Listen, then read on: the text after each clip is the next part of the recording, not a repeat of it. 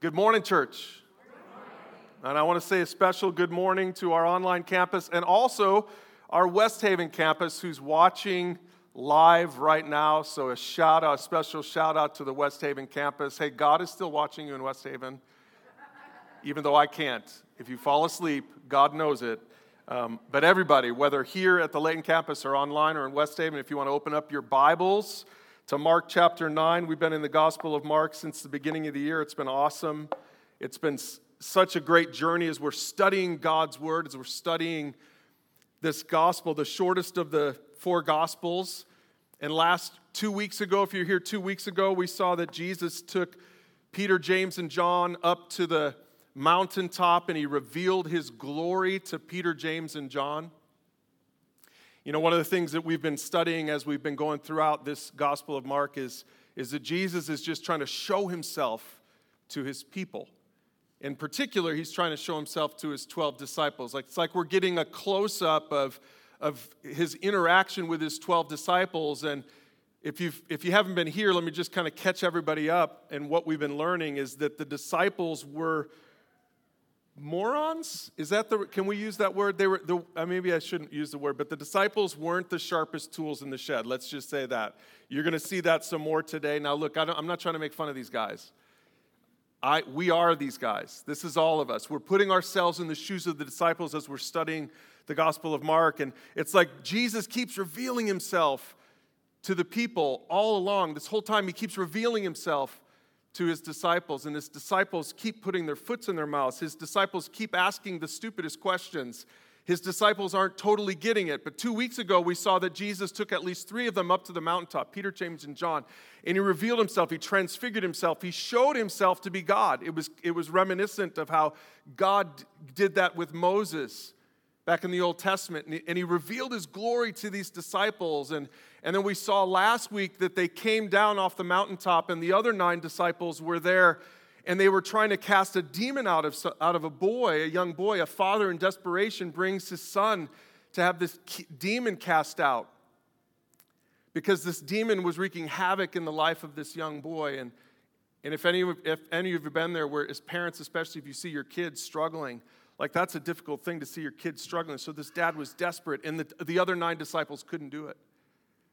Now, they could do it earlier, they could do it early. You know, a couple chapters ago, we studied it. And they went out. Jesus, when he first sent them out, they were able to cast out demons, but this time, apparently, they weren't able to do it.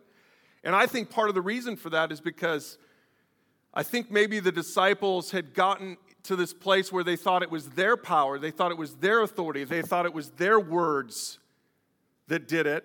It worked before, but then it didn't work the next time. And Jesus came and cast out the demon. This was last week's message. Jesus came and cast out the demon. And and afterward, the disciples said, Why couldn't we do it? And he said, This kind comes out only by prayer. So apparently, what happened is they, I think, the Bible doesn't say this, but I think that they were, they were, they were thinking it was more about them. They were thinking it was, it was more about the quality, there was some quality in them that could cast out demons. And, and Jesus was basically saying, No, it's not about you, it's about your connection to Jesus, it's about the authority of Jesus. Now, I'm bringing all this up because I, I need to set up today's passage. If you've got your Bibles, open up to Mark chapter 9 and verses 30 to 50. We've got a lot of verses to cover. We got to go kind of quick because at least here in Layton we have a picnic to go to. And probably our West Haven people, some of them are going to be crashing the picnic as well, and you're welcome to. But open your Bibles there. We got a ton of, of ground to cover, but I want to give you context because it's always good to read Scripture in context. When you don't read Scripture in context, that's how cults get started. When you start pulling stuff out of context, that's how churches go astray. Whole religions go astray when you pull stuff out of context. So keep in mind the context of this is Jesus had just taken the, these three disciples up to the mountaintop. They, they come down after seeing Jesus in all his glory. They see who he really is, and they come down. The other nine can't heal it, can't cast out a demon. They're feeling pretty bad about themselves. They're feeling pretty kind of less than. If you've ever, you know, if you've ever done, if you've ever felt like you failed before, maybe some of you here today and you say, I feel like I've failed before. Maybe you even come today and you bring this sense of shame or, or this sense of I'm not good enough for God. Maybe some of you are here today and that's how you feel. Today's message is for you. because today we're going to talk about the key to greatness. And I, want to start by asking this question What do you believe is the key to greatness? Before we even see Jesus' answer, spoiler alert, Jesus is going to give this answer as he talks to his disciples. And, and again, you can kind of understand how this question is going to come up for the disciples because three of them just went up to the top of the mountain with Jesus, and the other nine probably felt like second class citizens. You ever notice that? Now, by the way, one of our pastors the other day said, I see it differently. Parents, think about it. Who do you spend the most time with of your kids? The ones who need the most help, right? So maybe Peter, James, and John weren't the top three, maybe they're the bottom three. And Jesus is like, You guys need to stick with me. I think he might have had the leash. Have you ever seen that, the parents with the leashes? I think they might have been on the leash. But anyway, we don't know. But that might have been the conversation that the disciples were having as they come down off the mountain. The other nine couldn't heal, couldn't cast out this demon. They're starting to feel bad about themselves. Jesus says, You have to be connected to me. This time comes out. This type comes out only by prayer, by connection, vital connection to Jesus. It's not about you, it's about your connection to Jesus. In the context of all that, they're going to have this conversation about how to really be great. How would that conversation go in our society today? What is the key to greatness? You know, maybe in the sports world, it's how many rings do you have? Who's the GOAT, right? Who's the GOAT? Is it, I mean, it's hard to argue against Tom Brady for how many Super Bowl championships he has. I'm not even a Tom Brady's fan. I can't even stand him because we can never beat him. The Bears can never beat him that what is the key to greatness? You know, the big debate is it Michael Jordan or you fill in the blank? I don't know who else the other options are. I'm from Chicago. Clearly, it's Michael Jordan. Maybe in business. The, what's the, what makes me great in business? Maybe you think it's my next promotion. Maybe you think it's, it's, the, it's the amount of money that I make. It's my salary. It's what I can drive up to work in the car that I can park next to everybody else. Maybe in the military, a lot of military folks here. What's the key to greatness? Some of you might, might say, maybe it's the rank, it's my rank. I mean, really, our culture and cultures have always asked the question what is that? What, what is the key to greatness? Well, Jesus has an answer, and Jesus is going to give that answer to the disciples. Let's take a look at the text. Mark 9, starting in verse 30. Leaving that region, so this was the region where they were just trying to cast the demons out and they couldn't, and then Jesus could. They traveled through Galilee. Jesus didn't want anyone to know he was there, for he wanted to spend more time with his disciples and teach them. We see this over and over. Jesus is just trying to spend more, he knows his time is short, and he just wants to invest in his disciples. He just wants to teach his disciples, these 12. He wants to make sure that they get it, because have I mentioned that they're not the sharpest tools in the shed? He wants to make sure that, that they understand it because they're going to be carrying on his organization, the kingdom of God. He's going to be, they're going to be planting the church in a little bit. They don't know this yet, but they're going to be the, the first leaders in this new movement that we're a part of 2,000 years later. That, that, that's what we're reading here. So he wanted to teach them, he, he wanted to make sure that they were understanding who he was and who they needed to be in light of who he was. And so he said to them, The Son of Man, that's how he referred to himself a lot of times. The Son of Man is going to be betrayed into the hands of his enemies. He will be killed, but three days later he will rise from the dead. This is like the third or fourth time we've seen Jesus say this in two chapters. I want to make sure you keep that in mind. That Jesus, Jesus keeps telling them, he just revealed his glory to three of them. He just revealed that he's God. He just revealed that, that he is the creator of the universe. He just showed his incredible power and greatness. And now he's telling them, I'm going to die. I mean, I think we need to keep this in mind. Just the juxtaposition of these two things. I'm great, I'm glorious, I'm God, but I'm going to die. They didn't get this. Remember a couple weeks ago, Peter rebuked Jesus for saying this, and Jesus said, Get behind me, Satan. So he says it again the Son of Man is going to be betrayed into the hands of his enemies. He's going to be killed, but three days later, he'll rise from the dead. They didn't understand what he was saying. They still didn't get what he was saying. They still, I want to make sure you understand this. Their picture of the Son of Man, which is a which is a reference in the Old Testament in their Jewish scripture to who this Messiah figure was going to be. Their picture of the Son of Man or the Messiah, their picture was this guy that was going to conquer the Romans.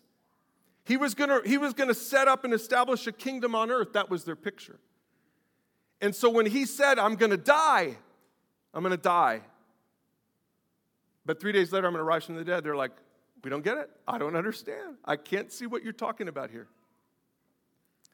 And they were afraid to ask him what he meant. I used to, years ago, before I went into ministry, I taught math in the public school system. And I used to tell the students, day one, I used to tell the students, hey, I know math is hard, but there are no dumb questions. Only dumb people who ask those questions that was kind of my way to get, get it started. Maybe, maybe that was a little bit harsh, but anyway, these guys felt like maybe you felt in a math class before where you're like, I, this is a stupid question. I'm not even going to ask it. Uh, no, I'm not going to ask the question. Jesus, what, could you go over this again? You're going to die? Peter, James, and John are probably like, what did we just see up at the top of the mountain? I'm, not, I'm having a hard time connecting these two concepts. The disciples were too scared to ask about it. But apparently, remember, they're on a, they're on a journey. They're walking, they're walking from one town to the next town. And apparently, even though they were afraid to ask a question, some of them hung out behind Jesus and had their own side conversation. They didn't think Jesus could hear it, but he could. Verse 33. After they arrived at Capernaum and settled in a house, Jesus asked his disciples, Hey, what were you guys talking about out on the road? I mean, you remember when I, when I told you that I'm going to die, but after three days I'm going to rise again, and then you guys fell silent and had your own little side conversation? Yeah, what were you guys talking about? But they didn't answer because they felt stupid again because of what they were talking about. Here's what they were talking about they didn't answer because they'd been arguing about which of them was the greatest. Hold on a second. I just, I, you really need to see what's going on here. Jesus just said, I'm going to die. And they're like, I wonder which one of us is going to be the greatest. I wonder which one of us. Here's what I think happened is there's another gospel that talks about Peter, about James and John. They were brothers. James and John argued about which one of them were going to sit at the right hand of, the of, of Jesus that sitting at the right hand of Jesus meant that you were like the second in command. You were like his right underneath him, and then sitting at his left hand was a couple rungs beneath that. And so that's what I think was happening here. It doesn't say, but I, I, if you put it together with some of the other scriptures, I think they went from he's going to die, he's going to rise again. Okay, so then which one of us gets to sit at his right hand? In fact, James and John even brought their mom into it. They were like, Mom, go tell, ask Jesus which one of us is going to sit. So they're mama's boys on top of all of it. I mean, I just, we need to pause for a second and understand just how, I don't know if Jesus laughed at this or if he was just so frustrated at this, like, you aren't getting it. I'm not sure which one. But I love his response. It says that he sat down. This is so instructive for us, those of us who maybe sometimes we're trying to teach. If you're mentoring somebody, or you, parents, if you're still trying to disciple your kids or, or raise your kids to, to love Jesus, sometimes it's just easy to be harsh with our kids. It's easy to kind of just, just bark at them and, and try, to, try to like cram truth down their throat. But I love what Jesus does. He sits down. I mean, to sit down means that you've got to have a certain pace to your life to sit down means that you have to like trust that they're going to eventually get it. Jesus sat down and he called the 12 disciples over to him. And then he taught them this lesson. Whoever wants to be first must take last place and be the servant of everybody else. I see what you're trying to do, disciples. I, I, understand that probably some of this argument has to do with the fact that I took Peter, James, and John up and not the other nine. I understand that some of this might be because the other nine couldn't cast out a demon and now they're feeling kind of insecure. So I want to just I want to set the set the record straight and I want you to understand what the key to greatness in the kingdom of heaven is. Because you're obviously not getting it. Whoever wants to be first must take the last place and be the servant of all. It's like this upside down kingdom. It's not about clawing your way to the top, it's about serving. It's about serving. It's about humble service. That's the key to greatness. And then Jesus did the kind of thing that he had to do a lot of times. A lot of times he would tell a parable, which would be like a story, some words, a story that would help connect the dots for them. Because did I mention they weren't the sharpest tools in the shed? I'm trying not to use the word moron so much because I don't want everybody calling everybody morons at the picnic today. So just this, you know, not the sharpest tools in the shed. And then here's what he does he, he calls a child over. He's going to use like a prop, not a parable. He's going to use a prop. He put a little child among them. And then he took the child in his arms. Remember, he's still sitting there. He's still just, he's trying to help his disciples connect the dots and understand what greatness is really about because they thought greatness was about getting to the top. They thought greatness was about going to the top of the mountain with Jesus. They thought greatness was about these, these huge things like casting out demons, all these big, huge, like, um, like tweetable stuff. That's what they thought greatness was.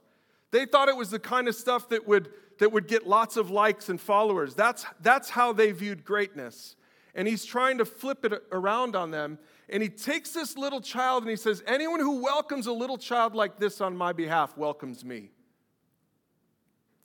And anyone who welcomes me welcomes not only me, but also the Father who sent me.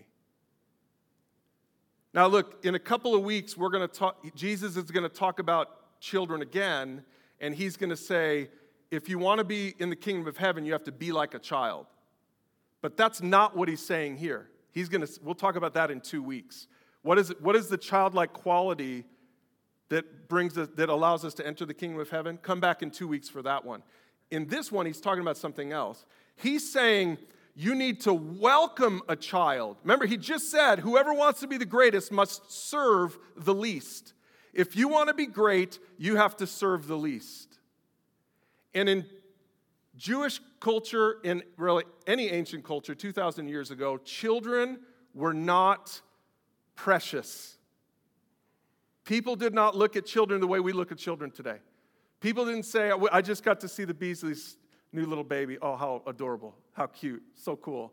And like we're all gawking over little kids, and we, we love our little kids, and we, we serve our kids, and you should serve our kids back in kids' church, by the way, if you didn't hear Tracy's announcement. West Haven, too, you need to serve your kids. We, we think our kids are awesome and we really live for our kids. In that culture, kids were like just below women. Now, I'm not trying to like make some kind of statement right here. I'm just telling you the way it was. Women were second class citizens and kids were lower than that.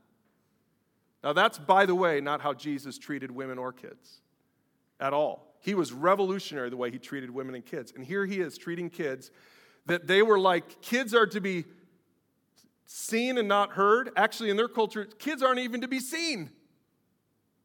Kids are nobodies. And Jesus takes this child who represents the least. And Jesus said, if you want to be great, you have to serve children. They would have been like, that's preposterous. No adult would serve a child. No man would serve a child, and that's exactly what Jesus is saying. If you want to be great in the kingdom of heaven, you have to serve those who aren't great in your eyes. Now, that's not how we view children, but, but isn't that true that sometimes in our society that maybe it's not kids, but think about in our society who is the least in our society? Who is, who is somebody that you would have a hard time serving in our culture today? Who is somebody that you feel like is beneath you today? That's who you should have in your mind right now. Jesus is saying if you want to be great in the kingdom of heaven, you should serve that person. you should serve those people. The disciples didn't know what to do with this. And so John said this to Jesus Teacher, we saw someone using your name to cast out demons, but we told him to stop because he wasn't in our group. Oh my goodness. Is anybody following? I know it's easy when we read scripture, it's so easy to just kind of read it and read past it and miss it. But I just, I want you to, un, like, put yourself in the sandals of Jesus for a second. He must have been just thinking, Are you guys still not listening? I'm literally telling you how to be great in the kingdom of heaven. I'm connecting it to my, my death and resurrection.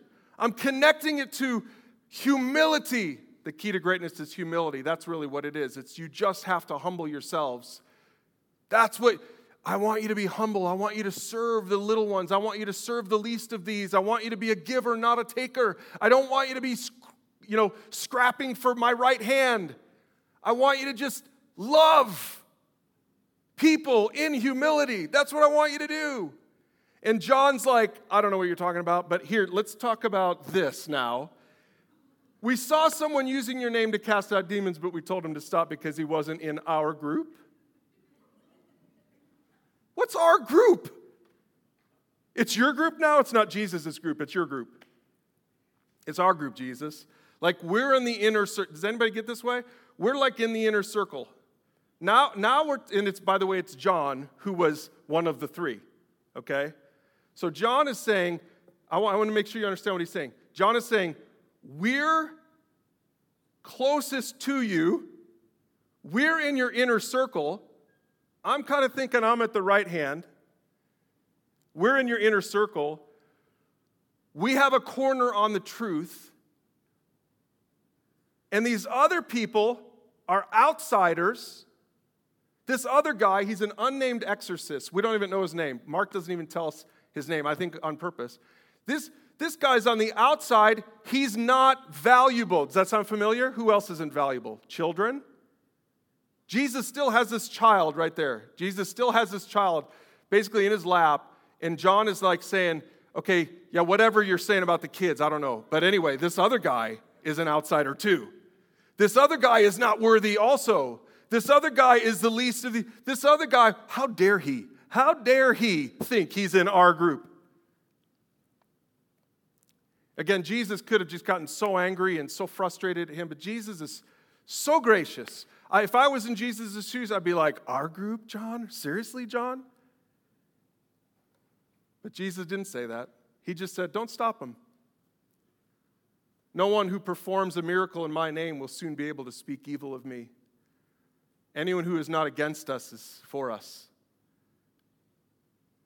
If anyone gives you even a cup of water because you belong to the Messiah, I tell you the truth, that person will surely be rewarded. Now, hold on. I know we got we, we're covering a lot of scripture here. We're not even done.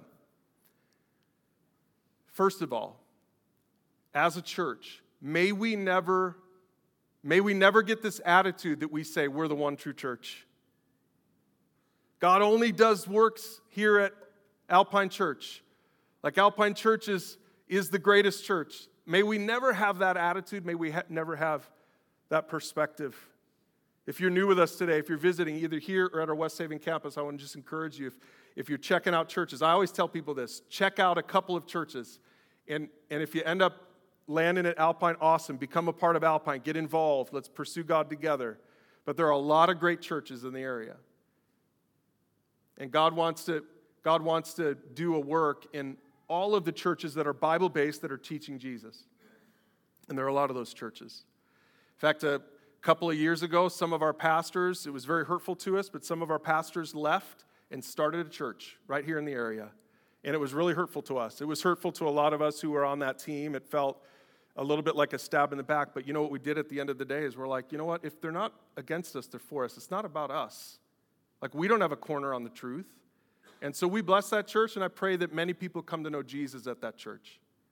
That should always be our attitude as followers of Jesus.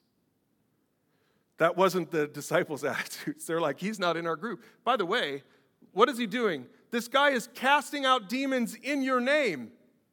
He was doing it in the name of Jesus. There was no heresy here. He just wasn't one of the, ones closest to Jesus. And the disciples were talking about who the greatest were, and they, they were like, We're at least in the top 12. And John's like, I'm in the top two. But this guy is outside of that group, and Jesus is saying, Stop it. Stop thinking about it like that.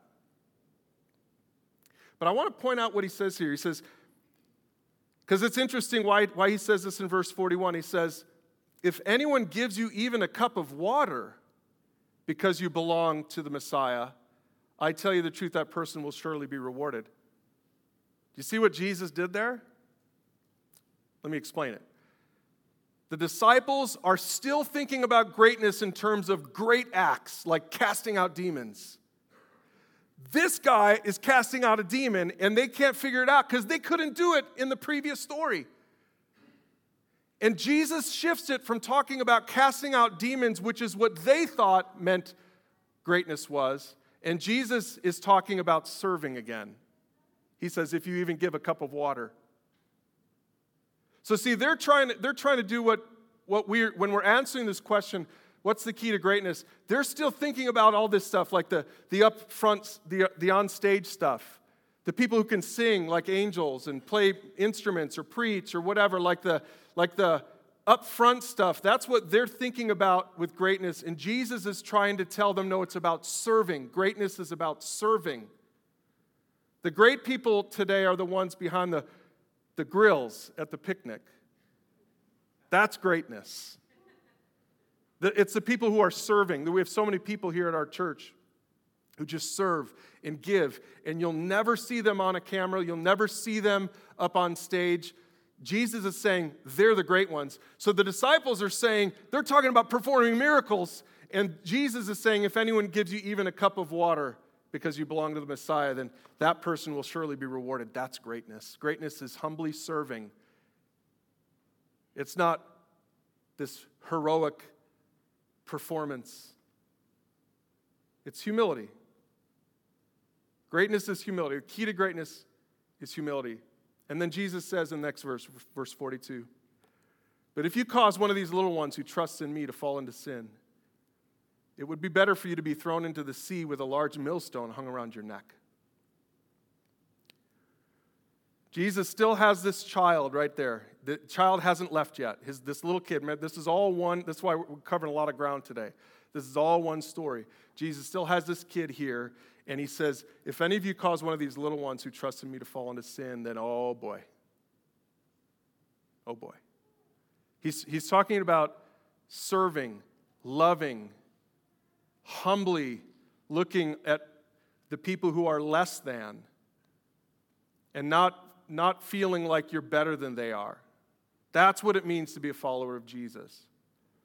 But you know what? You know what, what he's talking about with the little ones? I don't think he's actually talking about the child anymore. If you read this in context, I think he's talking about that unknown exorcist. I think he's talking about that guy from verse 38 where John said, This guy's doing miracles He's casting out demons in your name, but he's not one of our group. I think Jesus is talking about that guy because they saw him as less than, they saw him as a little one. And I think Jesus is saying, You're not that special, John. You're not that special, James. You're not that special, Peter.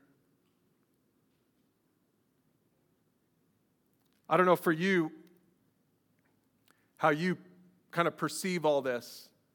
But I want to just challenge you to think about in your life who is it that you look down on? And Jesus, I think, would say, Stop it.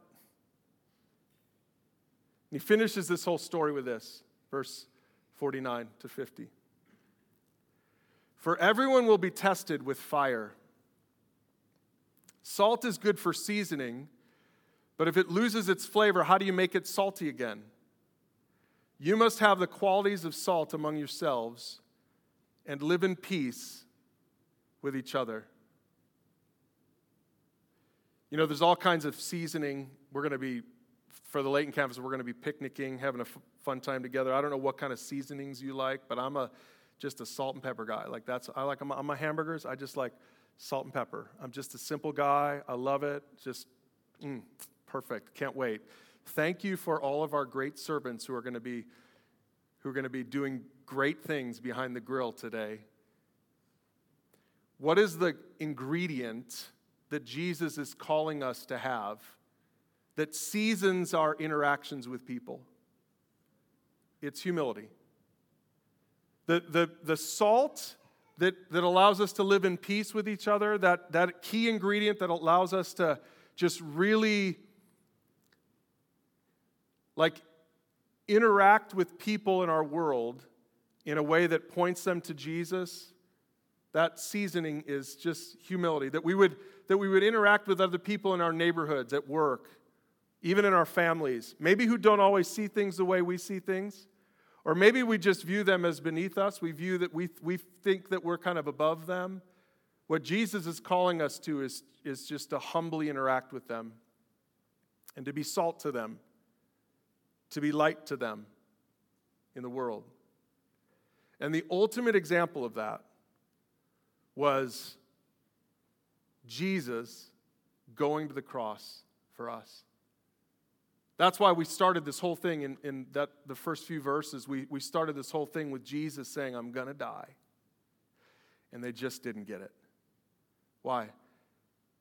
Because they didn't understand that greatness was about laying down your life.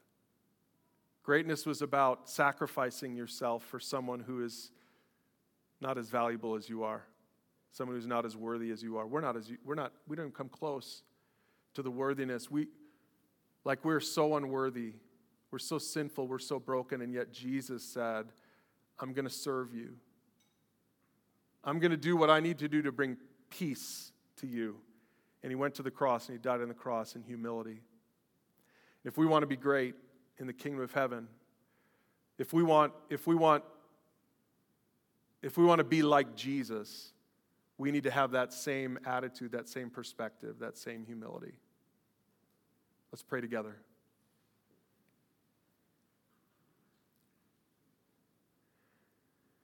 Jesus, I thank you that you loved us so much.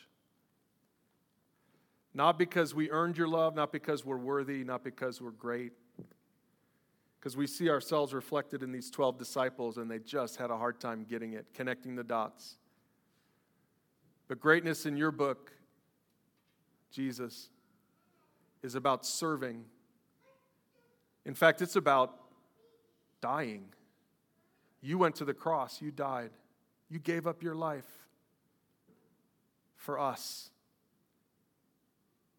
The one thing that was so valuable, you you gave up your life for us. And we're just, we weren't worth it.